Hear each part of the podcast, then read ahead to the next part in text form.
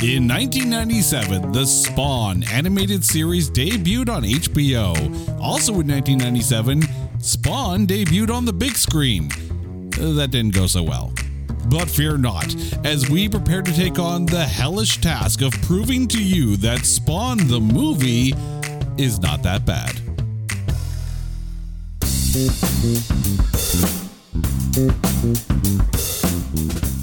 Welcome, welcome, one and all, to It's Not That Bad, the podcast that looks for A grades in B movies. And for the first time in this podcast's history, we have a request that came in from our website. Chad Lamassa emailed us and asked us if we would do an episode on Spawn. And we are here to tackle that very movie. So thank you very much for that, Chad. And by the way, our website is notthatbadcast.com. So if there's a movie that you want us to cover, guess what? We'll do it because we're that crazy. And joining me on this crazy road is my lovely wife, Carrie. Carrie, how are you doing today? No, I'm doing great. it's been a crazy run. It has been a crazy run. it's been a great year. It's been I, I can't I can't complain at all about all the awesomeness that has happened in this 2023. I say that knowing that you were regretting watching this movie. Okay, I, regret is such a big word. It, it wasn't necessarily regret. It was um, maybe questioning. Hmm? Questioning my uh, my life choices at that moment in time, questioning why we're here, who is Gamora, Why is Gamora?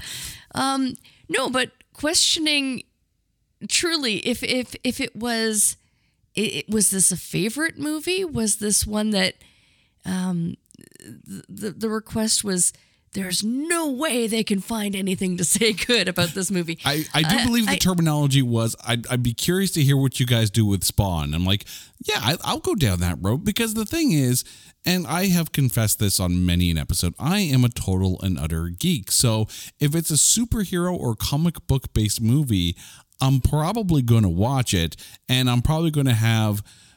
A, a- an okay time, if not always a good time, an okay time at least. I'll enjoy myself. have you seen this movie before I had seen this movie before, okay so, this was a rewatch for you Exactly. This is this is not fresh turf for me. this was a first for me And unfortunately, the movie narcolepsy was starting to kick in on her when she while we were watching this. Now, admittedly, that was a protective we watched this late at night after she had worked all day. So i was also shutting down I Yeah. was, I was shutting down so now that she has, you know, healed from the elbow bruises into the ribs that kept her awake through the whole movie, uh, sorry, not sorry, it's time to go down this road. But before we do, before we go into the depths of hell for this one, Ooh. it is time to take Spawn and trailerize it.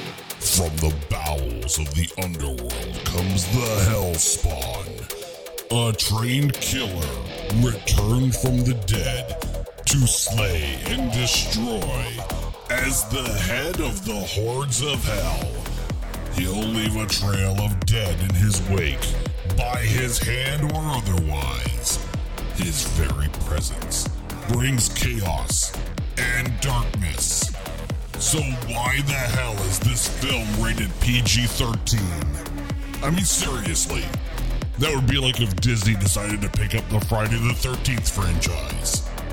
Al Simmons makes a deal with the devil to reunite with his wife, only to find that she's moved on, had a kid, and actually made out better than when he was alive. No wonder he's left clowning around with John Leguizamo in the alleyways of Rat City. Witness the raw power that 1997 CGI can bring to bear to the big screen, which is about the equivalent of a PlayStation game. And in all honesty, that's being unfair to most PlayStation games. In this big screen adaptation that proves, once and for all, that all you need is a good soundtrack, and people will remember the film. Spawn, rated PG 13 for PlayStation graphics. Now, keep in mind, when I say PlayStation graphics, only the PS1 was out around this time. The PS2 didn't come out till like three years later. So we're talking the lowest of the low for PlayStation graphics here. And I, before we even get into this, before we even get into who's in it and whatnot, I'm going to ask you because I know you. I've met you. We, we, we, we have spent some time together.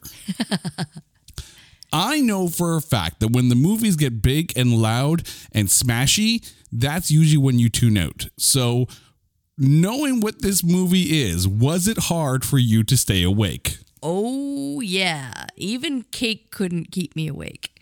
Yeah, yeah. True story. True story. She brought home cake. Like she, she brought home the sugar rush, and I'm pretty sure the only thing that would have kept her going was maybe a six pack of Red Bull shotgun through a screwdriver hole in the side of it. I tried. I I tried, and it was I um mean, she did succeed. She got she saw the credits, so that's that's a bonus. yeah.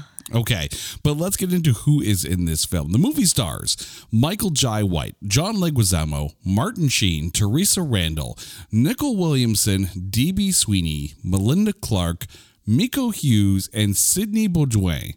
However, there is an almost starring in this one. And I'm going to start with some of the side characters before we get to the big one here. In the role of Terry, as played by, by D.B. Sweeney, so this is Al Simmons' friend, Ed Norton was originally planning to play him, but he dropped out to do Rounders. So, A, smart move on Ed Norton's part, but B, can you actually picture Ed Norton in that role? Yeah. I think I could. I think I could. And I mean that I mean the actor who who played his friend was fine. D.B. Sweeney, yeah. There was nothing nothing wrong with his performance, but I like Ed Norton. I know you do. I do. And you know, maybe it would have had a more Fight Club vibe. I don't know, maybe. See, here's the thing. Like, I could see Ed Norton bringing his level of Bruce Banner to that role because I'm going to say it right now The Incredible Hulk is one of the more unfairly maligned MCU films. And I know that's saying a lot given the state of some of the films that have come out lately. And for the record, I have been enjoying everything that's come out in phase four and so far in phase five. So anyone out there who's dissing on Marvel, get off my boat. I like my Marvel. It's all good. But I think he actually, his Incredible Hulk film was actually a good film, even though Mark Ruffalo definitely took the role and made it his own. Yeah, I you know what? When I think of the Hulk, I gotta think of Mark Ruffalo. Hmm. Sorry. That's okay. It's okay. As long as you're not thinking Eric Bana, we're fine. In the role of Cogliostro, as played by Nicol Williamson. Now, by the way, this was also Nicol Williamson's final ever role before he passed away. Originally set to play the character was Richard Harris, the original Dumbledore, as Cogliostro. But he pulled out of the project. And the thing is, and, and I'm going to put this out there right now. A lot of my criticisms of this film exist because of the existence of the animated HBO series, which was so good. Is that fair though? It, it came out in the same year. Okay, but being that I have nothing to go on and I watched this movie as a standalone for mm-hmm. the first time last night. Which might actually be the better way to go into it. I think it is. Mm-hmm. I really do. But Richard Harris as Cogliostro, could you have pictured him? Oh, Richard Harris can do no wrong. See, the thing is, I think he would have looked the part of Cogliostro a bit more because Nicol Williamson apparently did not want to grow a beard and did not want to even wear a fake beard for the role. But, but Cogliostro actually has a beard in the comic books and in the animated series. If you watch the animated series and the gruffness of it, um, Richard Harris would have nailed it. Just so I'm clear on on this, that was the character that was hanging out in the alley and with the, with the sword of- hand that would have decapitated Spawn, trying to get him to work for the other side, if you will. Yes. You know what? I I mean, the actor who played him was so great. Mm-hmm. He was I he was he was enjoyable. He wa- he was. He absolutely was. But from a visual perspective, I could easily have seen Richard Harris. But you know, maybe you're just pigeonholing like Dumbledore with the beard. I mean, And- I'm sure and that's he- fair enough. I'm sure he didn't have to have like this uber long beard. No, but I mean, some facial hair maybe, but again, we're we're nitpicking here, and then the problem too with a lot of comic book properties is that unlike a novel where it's just words on a page and you can kind of envision in your mind what you think the character should look like, you're spoon fed the image of what the character was supposed to look like based on the creator's you know initial idea. So when you see a comic book, that's how you want the character in real life to look. Mm. And in some cases with the movies, they have nailed it. Like you think about Robert Downey Jr. as Tony Stark, aside from having the perfect personality for for, for Tony Stark, he nailed it. Like the look, the mannerisms. Robert Downey Jr. is Tony Stark. He is. He totally is. You know, some of the other uh, you know castings, while not maybe spot on, Marvel's done a phenomenal job of casting, and I think DC's actually done an okay job as well. But that being said, Jason Momoa should have been playing Lobo instead of Aquaman. That I agree with. Right. 100%. Okay, so let's get to the biggest almost starring on this one. Considered for the role of Al Simmons or Spawn, I'm going to go through this list. And again, this this is a long one here. One by one, I'm going to go through the list and you tell me yes or no, could you picture them playing Al Simmons? And remember this is 1997. Wesley Snipes. Well, okay, but I mean, he was Blade. He was Blade, but he was Blade after this film came out. Hmm, okay. Cuba Gooding Jr. No. Only because I think he's too funny. He's too, like, I, I don't think I could take him quite seriously. Okay. Tony Todd, who you may know better as the office quarterback. It was a commercial series where guy would just start randomly tackling people in the office as motivation. I'm kind of picturing um, You're you're picturing Terry Crews. Terry Crews. hmm Yeah. Yeah. Ba- basically, picture 1997 Terry Crews. That's kind of what Tony Todd was. Terry Crews would have been fantastic. Eh, Possibly, yeah. Uh, Alan Payne, uh, who is, of course, was in Major Payne, the TV series. Denzel Washington. Okay. Yeah. Now, now you're starting to feel a little bit more. I can get behind that. Okay. And again, this, according to IMDb, was the list of actors that were considered for the role of Al Simmons. Okay. Samuel L. Jackson. Is literally the next name on the list. really? yep. I'm reading your mind. 1997 Samuel L. Jackson as Spawn. Ooh. You know what? That would have been really good. Okay, but it would I- have had to have been an R rated film then. Well, yeah. Yeah. And I think maybe that's what it was missing. Maybe that's what was holding it back was the PG-13 rating because I don't know. I are, are, are we doing this? Are we are can I let loose now? Y- Let's get through this list of almost starting because trust me when I say when we get more. to when we get to some of these names, you're gonna lose your ish. All right. Okay. Ving Rhames. You'll probably remember him best from Pulp Fiction.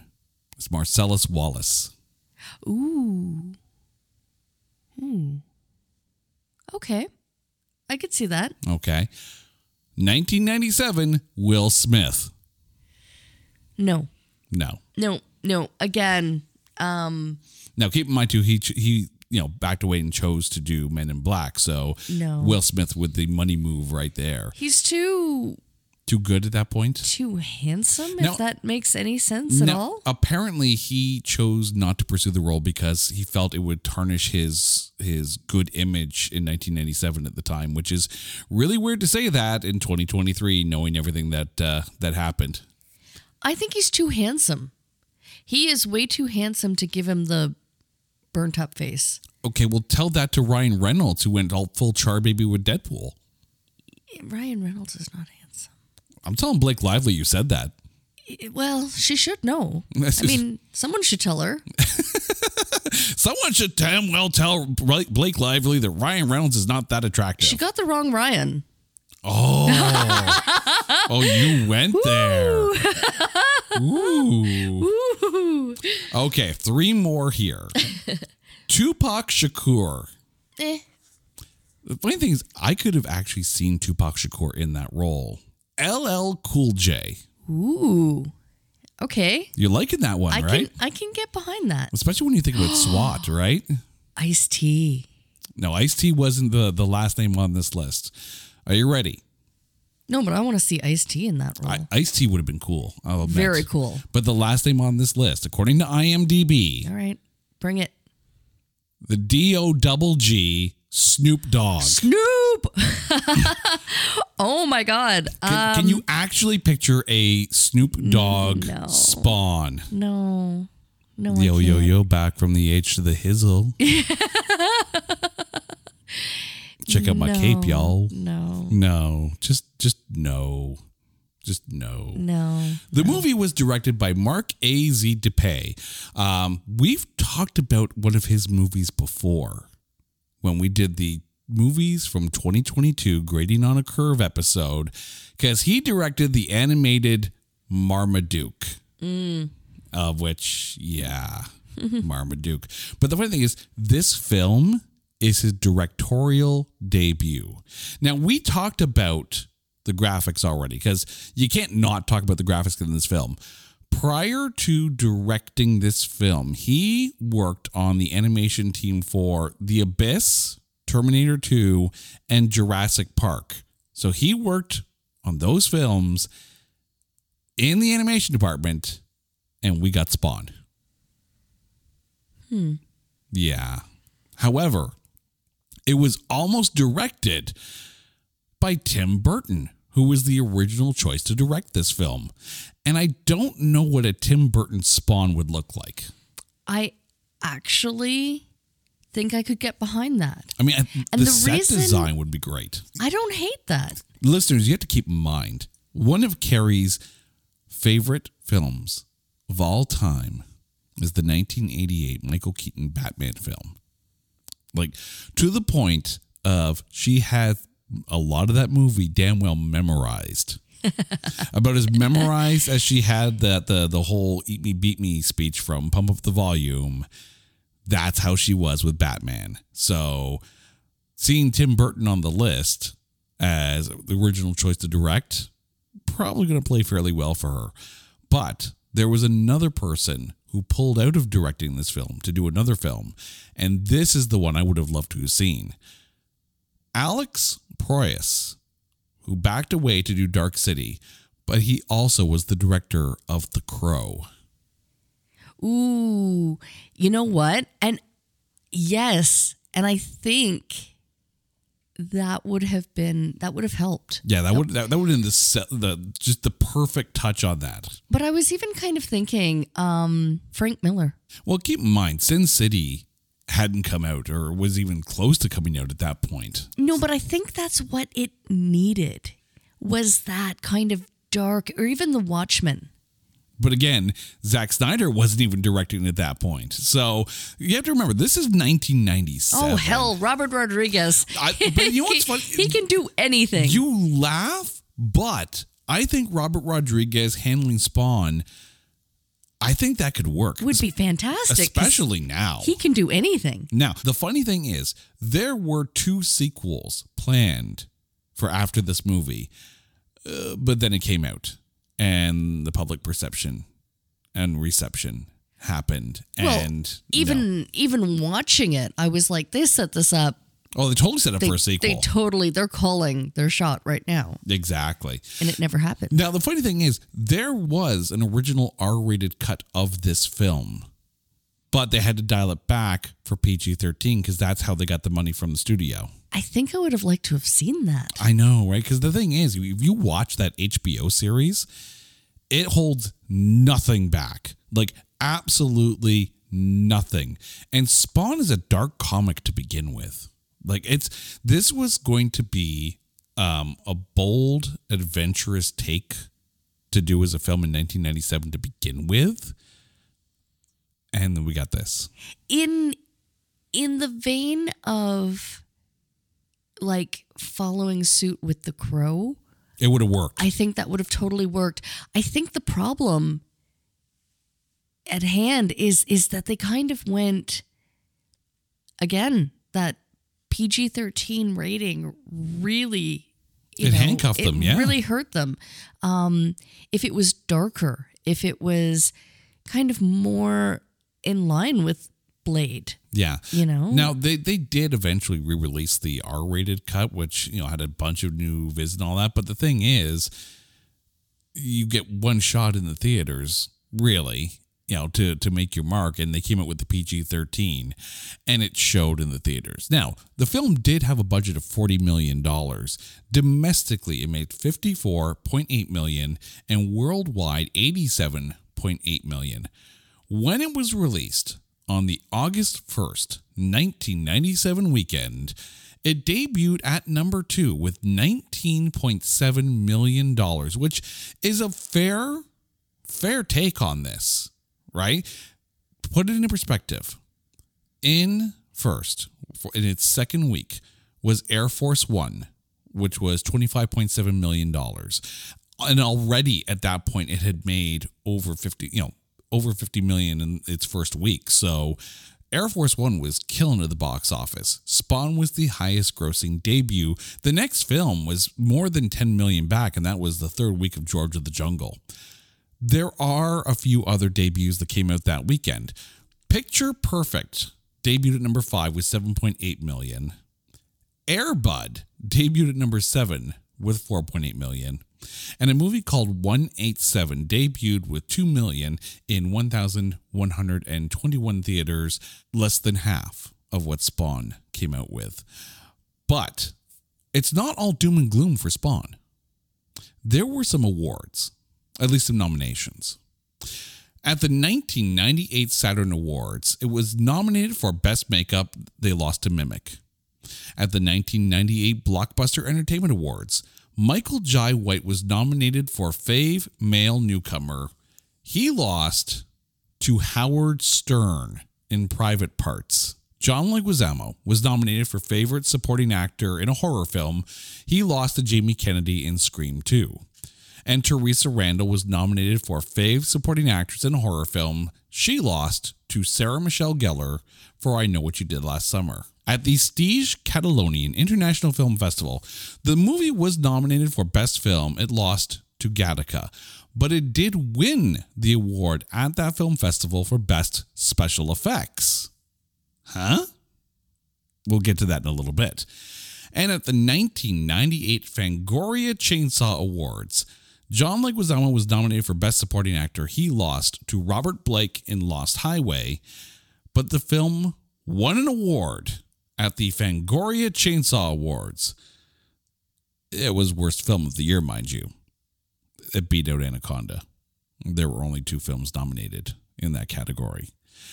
So, of the two films, this was the worst. But the reason we are here, not because Chad has challenged us to go down this road, but really it's the critic score. Over at Metacritic, this film has a Metascore of 34, and over at Rotten Tomatoes, the audience score is 36%, so very much in line with the Metascore. But the tomatometer is 17%. So when you hear 17%, Carrie, I'm going to ask you, are you surprised? Not really. No? No. Um and again, it I I wonder I'm curious what like the R-rated cut would have would have fared with the critics. Yeah. Now, in all honesty, we did watch this on Netflix. So the version that's on there right now, uh, that's the one we watched. But let's get into the breakdown of this. So, actor by actor, let's see how this goes. Michael Jai White, who of course played Al Simmons or Spawn. How was he for you? I'm going to answer that question with a question. What else has he done or has he done anything since?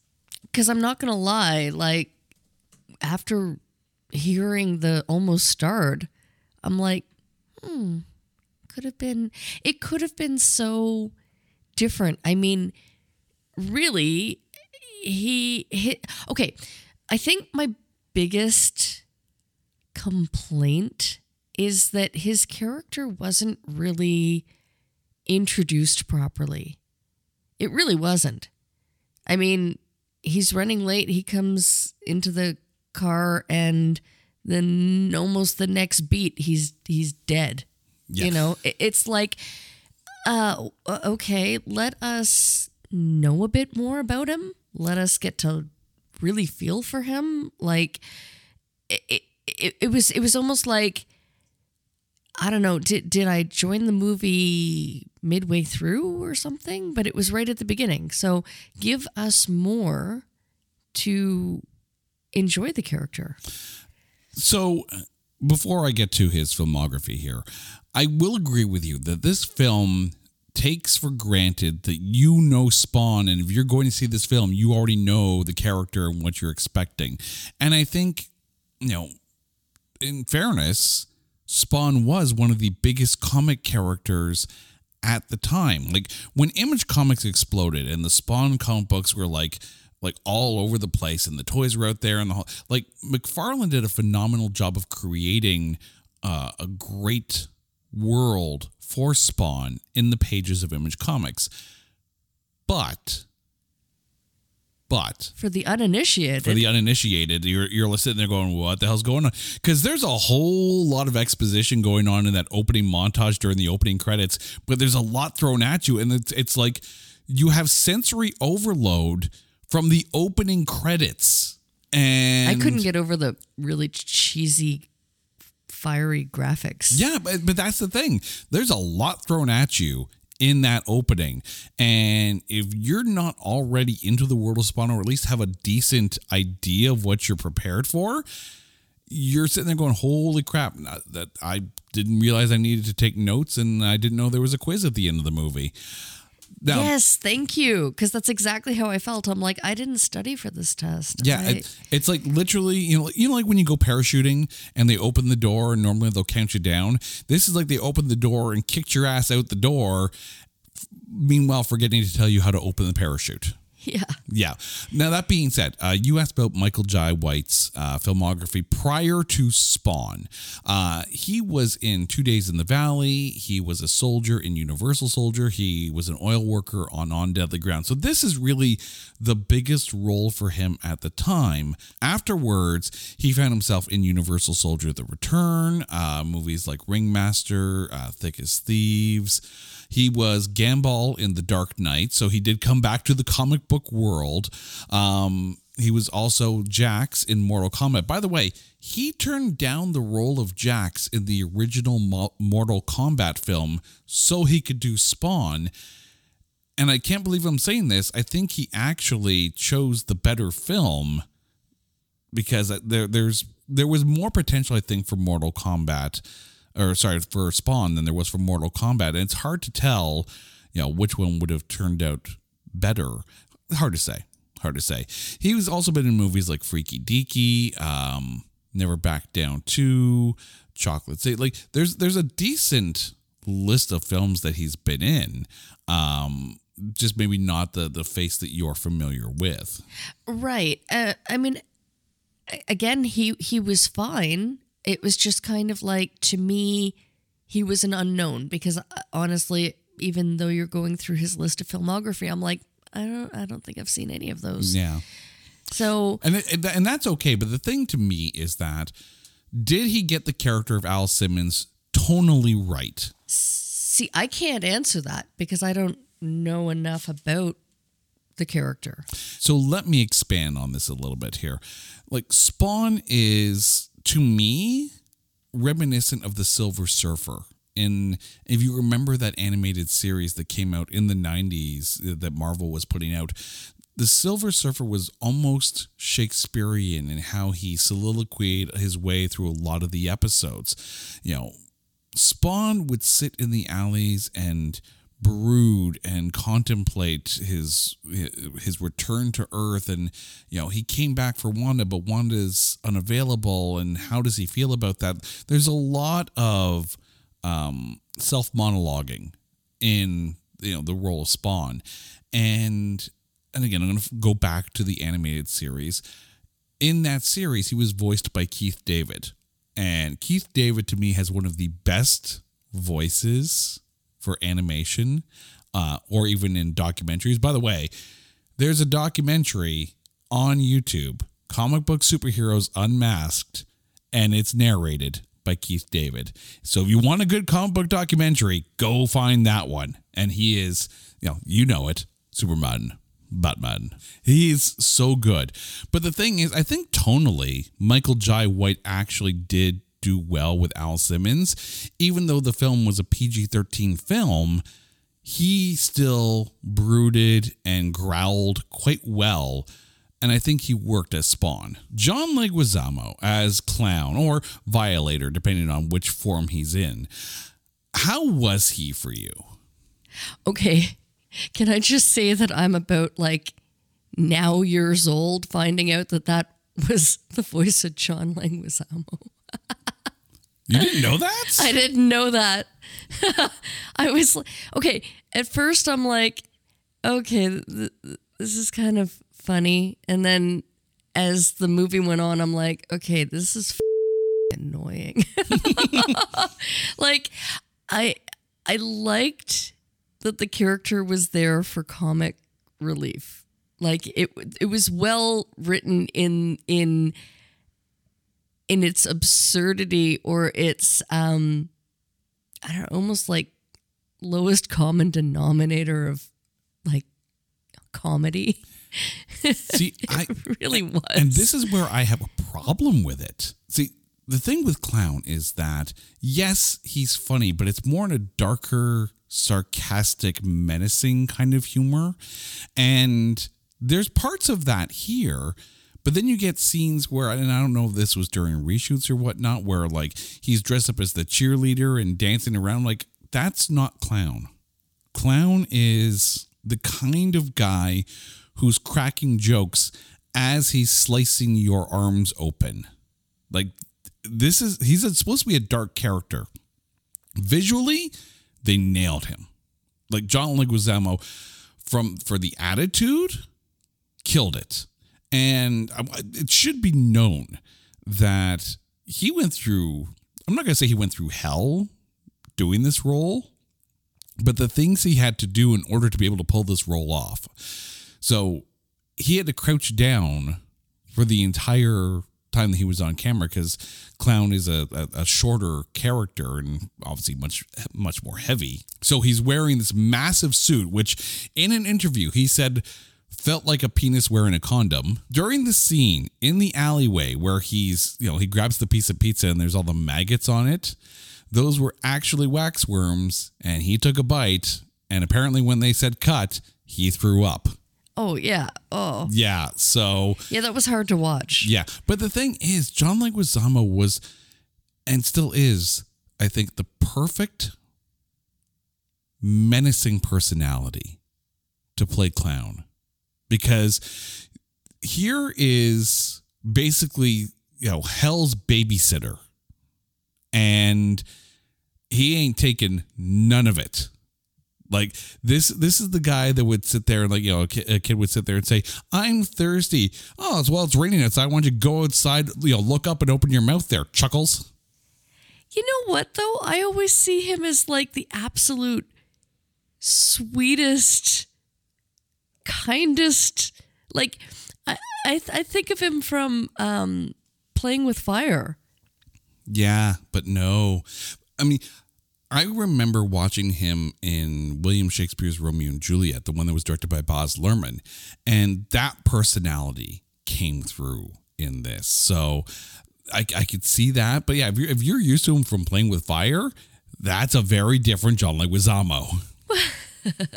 which is why I was shocked that it was him because I'm like, I mean, he played it so damn well. Like he he was again like that perfect like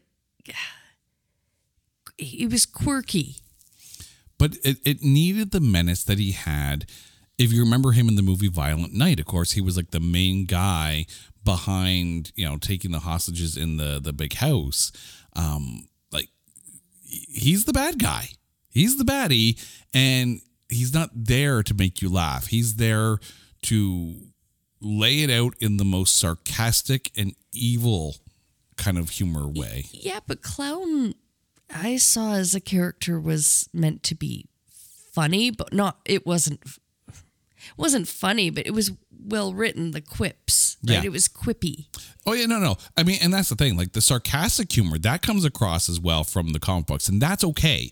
But the the the cheerleader dancing scene, no, just just just no. Like if I want to see Chris Farley on a bender, I'll I'll I'll watch him on Saturday Night Live. Go, you know, talk, tell me that I'm going to live in a van down by the river, and that's kind of how it felt sometimes. It felt almost like they were trying to Chris Farley clown. Yeah, okay. I can I can totally get behind that. but we didn't need that. We needed dark and menacing in a sarcastic, evil humor kind of way.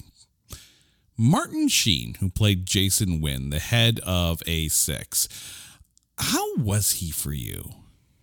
Oh my god, he was awful. He was evil and I was totally there for it. Wynn in this movie versus Wynn in the HBO series, both evil, both the baddies, right? Tonally, so very, very different. In that, with Martin Sheen, you got a very gravelly, definitely uh, almost like a stage villain. And you watch the animated series, and Wynn, as voiced by John Rafter Lee, calm, menacing in this kind of tone. And as he talks to you, he's going to tell you about all the things he's going to reveal to the world to make your life a living hell. That is why you're going to do exactly what he what he wants you to do, and you have no say in the matter. That's the tonality of Wynn. And we didn't get that in this. I would have liked to have seen an Alan Rickman in that role. I mean, if you're picturing a Severus Snape tonality to him, yes, but it's almost like you need the Hans Gruber look I was with the. Severus Snape performance. See, uh, but I wasn't even picturing Severus. I was I was You're- thinking you were thinking Hans Bubby. yes. Yes. Yes. And that's the thing. Hans Gruber, you know, when he's being, you know, like when he's on the phone talking to Mr. McClane, the cowboy who's running around Nakatomi Plaza. Yes, yes, and yes. That's what we needed for Jason Wynn. And the thing is, Martin Sheen, the reason why he took this role was he- he'd never taken a comic book role. And he, he wanted to try it. I don't know. I couldn't get over the gravelly voice. Yeah, It it- just it, it almost seemed Comic booky. overdone. But yeah. but comic booky in a comic book way. But again, like you almost don't take him seriously because it's because it's comic Yeah. esque. It, it's it's it's almost like okay, oh you're cute. That's that's so funny. Aw, That's- you, aw, you're you're doing evil things. Pat you on the head. Go run. That's adorable. Go get it. Go get an evil Bicky. You have that you know growly voice. Mm-hmm. That's so cute. no, no. if if you had calm, cool, and collected um, Hans Gruber in this, you would it would have been pitch perfect casting. Or even better, like Tim Curry. Like when he was at his absolute peak, I'm thinking like from the Oscar, Okay, but uh, here's a problem. where though. he could be funny, but he could also be quite frightening. an Oscar. Well, no, I mean, but he, but he could pull off. I mean- he could pull off the comedy mixed with the Oh, his, authority. his diction and elocution. If you're talking about him from Oscar, then yes, definitely. No, but I'm talking about in this role. No, but what I'm saying is, if you took the the you know the succinctness of his delivery from Oscar and put it into a menacing role, but the problem with Tim Curry, that's not a problem with Tim Curry, it's because freaking Tim Curry, is that you look at him and the minute he pops on screen, you're like, oh, Tim Curry, he's adorable. He's the bad guy. But no, I think he could definitely pull off if he like pulled out the crazy. he could pull off authoritative and But the thing is, Wynn isn't a crazy guy. You know, he is very much a. You know, he's the puppet master. He's the one.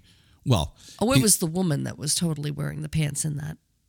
Yeah, too bad she didn't last. But since you're talking about her, let's talk about Melinda Clarke, who played Jessica Priest. Now, it should be noted that the character of Jessica Priest was actually written specifically for this movie. In the comic books, there's a character named Chapel, and Chapel is the one that kills Simmons at the behest of Jason Wynn. They could not use the character of Chapel in the movie. So they created Jessica Priest. By the way, Priest, chapel, church related, so that's why her, her name is there. Um, Why could they not use the character? because there was a rights issue. Even though the character was in Image Comics, it was done by another creator for Image Comics, so they ah. could not put that character into this property, despite the fact that Chapel is actually in the animated series. So I ask you now. Now I, I have my thoughts, and you know, as we were watching the film, I gave you my thoughts. But how was Melinda Clarke as Jessica Priest for you? she was so cool. I mean, she was definitely she was a force.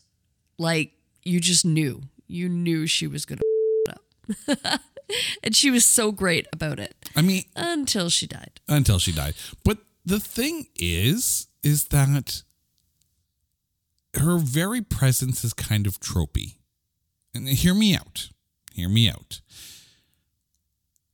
Fit, redhead in all leather and the guns there to kill people at the behest of whoever's in charge. Samurai cop, um, kind of had a KM from Jason X feel to her if she was dressed by the by the costumer of Black Scorpion, um, freaking Black Widow. Like she very much was the Black Widow of this movie, except that she didn't last past half the movie. The problem is is that it felt like other characters. I thought she played it well.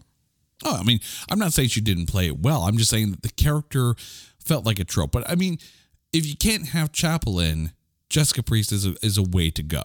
Theresa Randle, who played Wanda, you know, the object of Al Simmons' return to Earth, uh, but she got married while he was dead. How was she for you?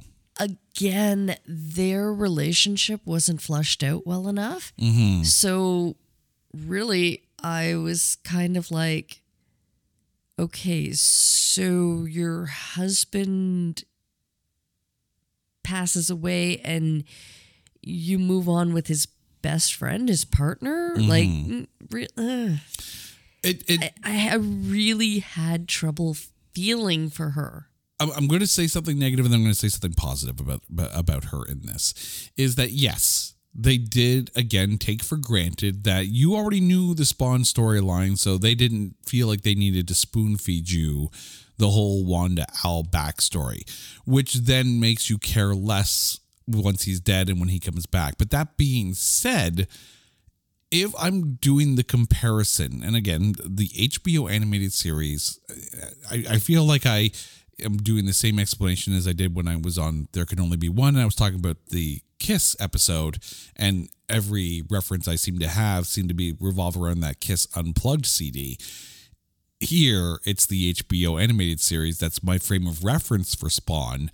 But the thing is, Theresa Randle may be the one person who nailed the transition from comic to screen.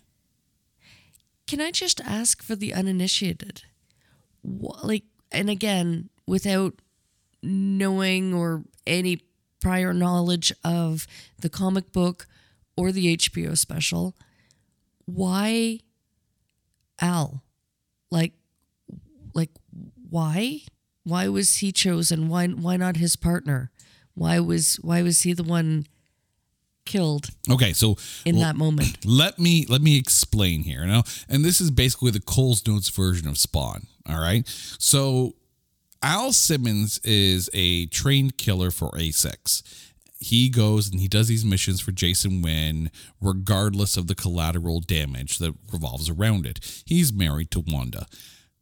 Hell takes note of these killers because they're trying to build an army to come to Earth and take over and destroy the whole damn place, right? Because that's what Hell wants to do a whole lot of chaos, right? Cagliostro was a Hell spawn who, who turned against Malebolgia. So Hell has been keeping an eye on Al Simmons for a while, and they decided now is the time for Al Simmons to die, go to Hell, make the deal that he could return to Earth to be with Wanda if he led Malebolgia's army.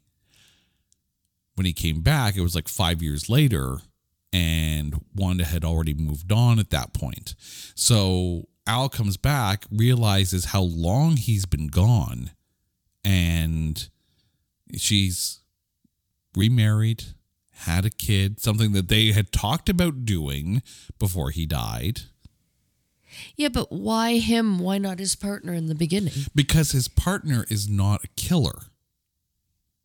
He's he's an analyst. He he he's a pencil pusher for for lack of a better term. Hell wants a warrior to lead his, you know their army. Okay. So it had to be Al. It was definitely not going to be Terry. Okay. Because I, I just thought they were just partners. Like, No, they're just friends and they happen to work together. Mm. I know him. He's a friend from work. Speaking of comic movies. But yeah, Wanda really kind of nailed the performance of Wanda and the translation from page to screen. So kudos to Theresa Randle. And since you talked about Terry Fitzgerald as played by DB Sweeney, you already said that you liked him in this and could see him, you know, as equal to a choice like Ed Norton. But how was DB Sweeney for you? you know what? I, knowing that he wound up marrying his best friend, his partner's wife, eh, there's something just doesn't sit right with that storyline. I'm like, you know what? No, no, no, no, no. Like that, like, even if it's five years later, which they have a five year old, so you can kind of piece together that they do hooked the up math, very yeah. quickly. And that just seems really. Blah. It, I don't know. It did not sit well with me. I didn't like him. I didn't like him from the beginning. At first, I was kind of like, okay, there's something, something not right about their friendship, their partnership. There's just something weird. But it, again, it's one of those things where they pretty much jumped right in, didn't give you the backstory. You know, Yeah, there wasn't a lot of room for character development. it was a car ride of exposition. That's pretty much how it how, how it felt. That was the development of the Terry and and Al friendship. I tend to wonder if it would have been different if uh, Wanda had moved on and married like anybody else, right? Like, why did it have to be his partner or his supposed best friend? Yeah.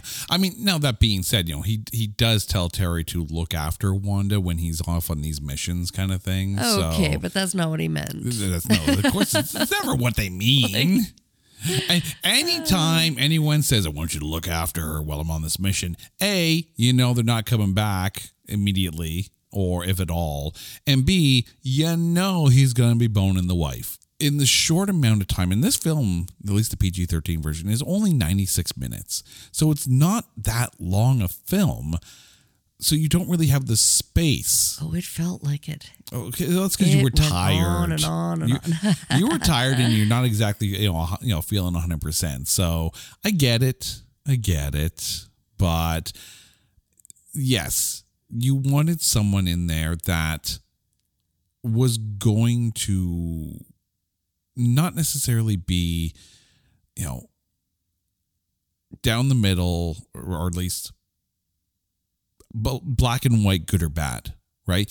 Someone who was ambiguous in their morals, right? You know they were friends. He married her after after he died.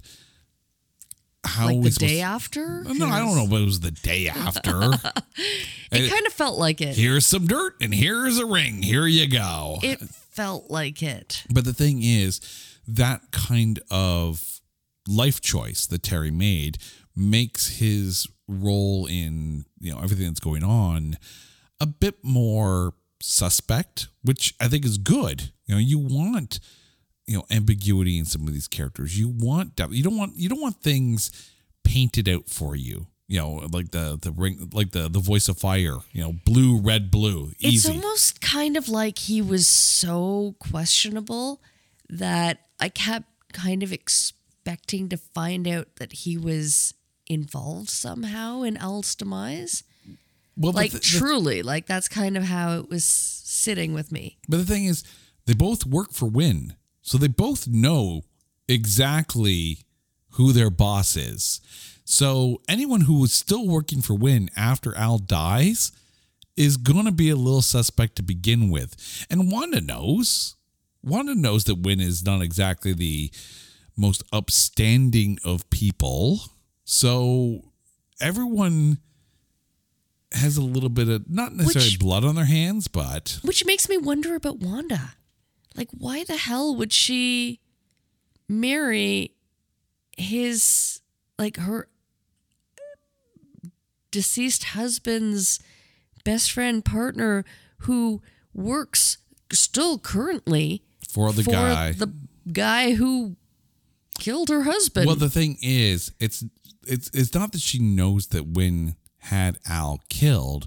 All she knows is that I went on a mission for A6 and didn't come back. That's that's her knowledge, and you know we take it for granted that that's Terry's knowledge as well, because Terry doesn't seem to be doing bad things. But again, you, you, he knows the things that are going on. He knows that that's you know collateral damage happens. That everything is not this clean op like it should be. So, you know, but the world of Spawn is a shades of gray world. So you need shades of gray characters.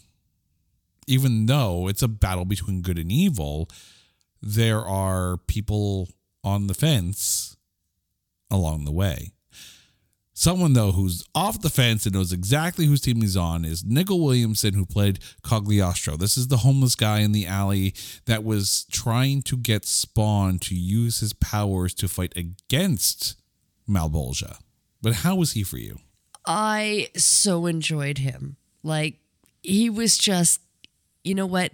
At first he was a little creepy and I'm like, what's he doing hiding in the shadows of the the alleyway? Like is he just some homeless guy that's just there and they're focusing on and then I'm like, no, when when you when you see him in the scene, you just know something's gonna go down. Yeah. It was he was so enjoyable to watch. He played it so well. we know that he not necessarily was a hellspawn. We know there's something up though. The fact that he has a magical green sword that pops out of his uh, pops out of his sleeve. So we know something's going on, but it's not like he's he's not placating to Spawn, but he's also not exactly um you know, you really should fight for the the the light side. No, no, no, no, no. This is a guy who actually fought for Malebolgia and killed for Malebolgia and eventually realized that the more he used his power, the sooner he was going to die. So he stopped using his power. He t- he stopped killing for Malebolgia and thereby put an end to like this hellish war that wanted to come to Earth. So, now a new Hellspawn has come, and he's doing his best to make sure that you know Earth still stands. And you again, this is almost the, for lack of a better analogy, the Obi Wan Kenobi character of all of this. And I think Nicol Williamson, in his final ever role, did a really good job here. I agree. He was so enjoyable to watch. Couple of kids to talk about here. The first one is Miko Hughes, who played Jack, the alley kid. Obviously, they've put this character in there to humanize Spawn, but how was he for you? You know what? I really liked him and I I that scene with his dad where he defended his dad even though he was probably going to take a beating from this man. Um it was that was hard to watch. It was really hard to watch. I'm like, oh, like I get why it was necessary, and it kind of shaped their relationship, uh, his relationship with Spawn, um, you know, and and kind of built that level of trust too, Yeah. right? I mean, you everyone needs that character to humanize you if you're trying to pull someone from the dark to the light. Jack kind of works that way. You know, he's you know, he's an optimist in a pessimistic life. And that's almost what Spawn needs. And it kind of works. From from a character development standpoint, I think Jack definitely works. Again, I think it's kind of important that he wasn't afraid of Spawn. Mm-hmm. You know, I mean, with his face burnt up the way it was. Oh, char like, baby. he he um you know he could look quite frightening and, and menacing. And the fact that this little guy wasn't afraid of him was it was quite touching. And and even um the daughter as well like to see that she could look past his frightening appearance and Sydni Beaudoin uh, playing Cyan. This is actually her first ever performance. This is her acting debut, and she eventually would go on to appear in 13 Going on 30. oh okay Yeah. So, and, and I think that's the thing too is that in Spawn, when he comes back and he looks at himself, it's not just that he's looking at his current predicament and not being able to be with Wanda again as easily as he wishes. It's that he also has to come to terms with the fact that the things he did in his life when he was alive led him to hell.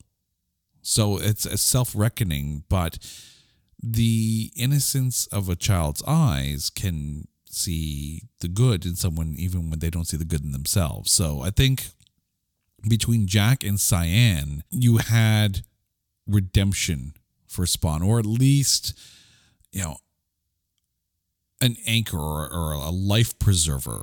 it humanized him Absolutely. even yeah. even after he was demonized. Okay. I need to ask you this because this bugged me the entire time. Malebolgia, the demon that never moved their mouth when they were actually talking, which is fine, which is fine because when Violator, you know, when Clown would change to the Violator form, Violator talks through tele, um, telepathy, right? Through, you know, basically mind to mind contact. So Malebolgia not moving his mouth, I can kind of live with. But as he's talking, will you not get a Dr. Claw vibe from Inspector Gadget? I I thought that was so cheesy. the entire uh that part it was it necessary? Well, I mean, Malebolgia is the reason you know Al got his spawn powers and was sent back to Earth. Malebolgia is the one that creates the Hell Spawn. So I don't know if you needed Hell. I think you could have done a lot of it through you know through clowns soliloquies and the way he you know clown tries to keep spawn on track i don't i don't think you needed to go to hell i completely agree but the thing is i mentioned the dr claw thing because as i'm watching this and i hear malebolgia talk and i'm like oh my god it just freaking sounds like a discount dr claw it's not a discount dr claw it's the voice of frank welker who was Dr. Claw on Inspector Gadget. Oh well there you have it. So it is straight up. And by the way, also Frank Welker, the voice of Megatron. So you're welcome. But the thing is, it's like if you watched Inspector Gadget as a kid, as I did, and I know you did Oh, too. I did. Right? I didn't pick up on it though. and the minute you hear it, I'll get you next time, Gadget. Next time. And then all of a sudden, like, you will lead my army on the planet Earth. Like, yeah, it's freaking Dr. Claw is in hell. I think at that point I was I was losing it. I was starting to fall asleep. I I'll, I'll admit. You're starting to fall asleep now just thinking about the film. I need to point this out though. because we're here to we're here to talk about the positives. The show is called "It's Not That Bad," so I want I want to give credit where credit is due. Spawn looked like Spawn. The suit, the mask, even the green glowing thing around his eyes, like he looked like frickin' Spawn. Now, I'll I'll let the cape pass because in 1997, you know, cape animation technology isn't where it is now. You know, just take a look at Doctor Strange. The cape is a character. But to you, and I, I know you're not the biggest Spawn fan, and you really had no idea going into this film anything about Spawn. But how was the costume design for you? Where did he get the cape? I mean, the cape is part of the like the the the powers that he has. Like the cape and the suit are all like, uh, for lack of a better term, like like hell formed nanotech type. Okay, but there was no introduction. It was literally like like I think I think what really bothered me now that I reflect back is his mask that would kind of be present and then just kind of like go go gadget, you know, like it would almost like an Iron Man thing. Fold yeah. into itself. Yeah, Iron Man style. But it kept doing it so often that it was almost like, okay, pick one. Are you going to be the masked spawn or are you going to show your face? Like it, it was it was too much in transition from one to another. See, I'll, I'll, I'll I'm like, pick a character. I'll give them a little bit of leeway in this because one of the biggest criticisms of the first Spider-Man, like the first Tobey Maguire Spider-Man film, is that like there's this scene up on the rooftop where Spidey and the Green Goblin are talking to each other, and Goblin's got his like you know his helmet on with the full face shield, and Spidey's got his mask on, and it's like oh, it's like two action figures being held and talking to each other like in one of those toy commercials. I think with Spawn, yes, the mask is iconic to the look of the character, but you still want to see the face. I think they overused it though. Was it necessary to keep switching? Like it, it's it's literally like he would have his mask to introduce himself and then it would switch back to his well, I think during his face. I think during the action scenes, I think it works well in that you can put the stuntman in the mask, and you know you don't have to worry about you know if it looks like Michael Jai White in the uh, the the Char Baby makeup. I mean, the character design of of of Clown and the character design of Spawn, I think, did very very well, and you know I, I think they definitely earned that nomination at the Saturn Awards for that. The soundtrack like this is one of the more recognizable soundtracks of the 90s you know of course with the the mashups between like orbital and kirk hammett and you had marilyn manson on there. Like and it was a lot of these metal bands uh and techno groups grouping together to form a uh, you know one of those like mashup type albums where everyone's kind of like hybriding their own genres i mean i know we have at least one copy of the Spawn soundtrack. But the thing is, and maybe this is just me, I think this soundtrack, and this may be a controversial statement here, is overrated. Fascinating. The Judgment Night soundtrack, I think, which of course came out first, I think did the whole genre mixing thing better. But I mean, let's be honest, if we're looking at comic book soundtracks in the 90s, it begins and ends with The Crow. The Crow is the most iconic 1990s comic book soundtrack, period. And the music set the tone of the film. And here, I mean, yes, um, uh, "Can't You Trip Like I Do" was used during the beginning of the the the, the film, and um, that insane little montage exposition dump during the credits that you're like, what the hell's going on? You got this crazy techno music and uh, all the graphics and all the character faces and, and, and narration and everything, and I'm supposed to pay attention? I think the soundtrack got in the way at that point. but I think the soundtrack was a little overrated, despite the fact that it hit number seven on the Billboard 200, number one on the New Zealand album charts, and certified gold in the US and Australia, and platinum in Canada. But compared to The Crow, this soundtrack pales in comparison. Before we get to the end, though, the internet has spoken. Our good friends over at the Movie Duel podcast chimed in with really suffers from the bad CGI, and oh dear God, I definitely agree. Even at the time, it looked bad, but it's fanatically dark and gritty. Would probably have been a big hit had they waited another 10 years to make it. Now, he's not wrong. Not wrong. And Blumhouse has said that they are putting a Spawn movie together to be released targeting 2025. Given today's technology, given today's CGI, can a Spawn movie in 2025 released by Blumhouse? And if it's by Blumhouse, you know it's going to be an R rated film. I don't know. Look what Blumhouse did with FNAF. Okay, but that was a calculated decision, and I'm I'm actually going to give Blumhouse credit because think about it. Five Yeah. Nights at Freddy's. Who plays that game? Kids play that game.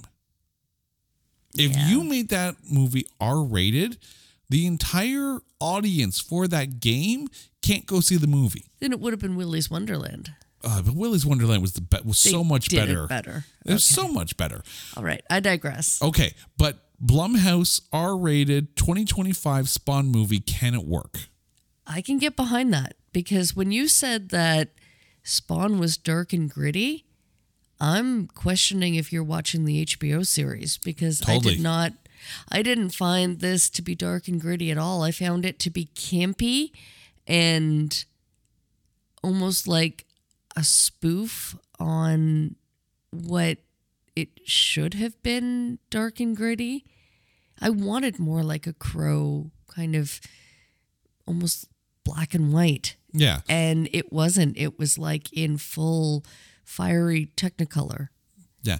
And I mean like even when you get to like the fight in hell between Malebolgia and and Spawn or even with Violator and Spawn like it looks so bad. Like so bad. Like I'm watching this I'm like what the hell's going on? This is you're making the graphics in this made the lawnmower man look like Jurassic Park and it took away from it and it made it look almost laughable. And again i've seen playstation games with better graphics. But i'm i'm i'm digressing. I'm i'm just grumbling now here. But i think yes 2025 blumhouse r-rated spawn film. And don't just take for granted that your audience knows spawn. Give us the story. Like it's been a while. Let's let's reintroduce everyone to it. Right. And make us feel more for the character Exactly. because I just, I, I felt nothing. And then by the time he turned into Spawn, I, I was like, okay, well, you know, here we are. Here You we are. Sorry for you, bud, but uh, your your your wife's moved on with your best friend, and you know, I I mean, I I felt that he was done dirty, but I didn't feel enough for the character. Carrie has zero empathy for the hell spawn. I yeah, I Sorry. felt nothing. I feel like I need to say that now in the in the Dr. Claw voice, or sorry, Malebolgia voice. Carrie feels no remorse. No. no. All right. We'll get you next time, Gadget. Okay. We've come to the end of the show. So, Carrie, who is your MVP of 1997's Spawn? I gotta go with the dog. Spaz? Yeah. Oh my God. You know what? We did not mention the dog. And I have to give props because it was the, the dog knows. The dog knows his master. And that moment that he he ran to him and and stayed with Spawn even though you know his face didn't look quite the same. The dog didn't care. It was his master. He just was so happy to reconnect with him. Not only that but what the hell is with the family that just leaves their dog drives away with their daughter and leaves the dog? Really? Come on. Who does that? It should Cold. it should be noted that the dog Spaz is actually named after animator Stephen Spaz Williams, who worked on this film and worked with the director prior to making this film. So there is an actual Spaz in real life and is related to Harland Williams, who we have talked about on this show before when we did the dog park episode. He was Callum. so yes, the dog is named after a guy who's related to the guy from Dog Park. Yeah. It all works together. So your your your MVP is the dog. i'm callum I'm Callum. I am going to give my MVP to John Leguizamo. And I, I say that even with the intentional attempt to lighten up the mood with some of the things that they did with him. But I think for the physical acting that John Leguizamo did, for the time he spent in the chair in looking like clown, and the times when he really nailed, and he did, he nailed a lot of the mannerisms and a lot of the menace that were akin to not just the comic books, but the HBO series. Like, kudos to John Leguizamo for getting through this film because there's a lot when you're when you're in that much makeup and that much costume and eating real live wax worms, I guess. Ugh. Yeah. Um, kudos to John Leguizamo. He killed it in this. Carrie, I know you're not feeling 100%, but thank you so much for toughing through this episode. Absolute trooper. Chad, thank you so much for suggesting this film. And listeners, you guys know the drill. If there is a movie out there that you think is unfairly maligned or is just so bad that there is no way in hell that we can find anything good to say about us, hit us up on social media at Not That Badcast or go to our website at notthatbadcast.com, just like Chad did. Drop us a line and let us know what movies you would like us to cover, and we will watch it, we will dissect it, and we will find the good things to say because we are looking for those A grades in B movies. Until next time, she's Carrie. Listeners, you guys are awesome. This is It's Not That Bad, a member of the Pantheon Podcast Network. Take care.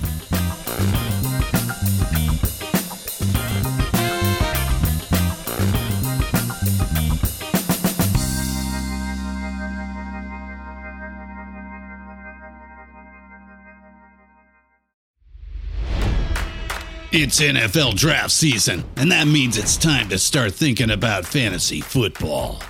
FantasyPoints.com features industry leading experts and prognosticators using proprietary hand charted data to help you score more fantasy points. FantasyPoints.com is the place to go for whatever kind of fantasy football you play. Whether you play fantasy football, daily fantasy sports, or do a little bit of everything, Fantasy Points has the meticulously researched content to guide you to victory.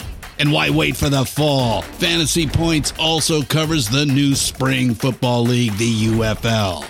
Join the guru, John Hansen, Scott Barrett, Joe Dolan, and other massive names in the fantasy football universe with an exclusive offer. Use code Pantheon for 15% off any fantasy points package, including the all in package, with access to every article, tool, and data nugget that Fantasy Points has to offer.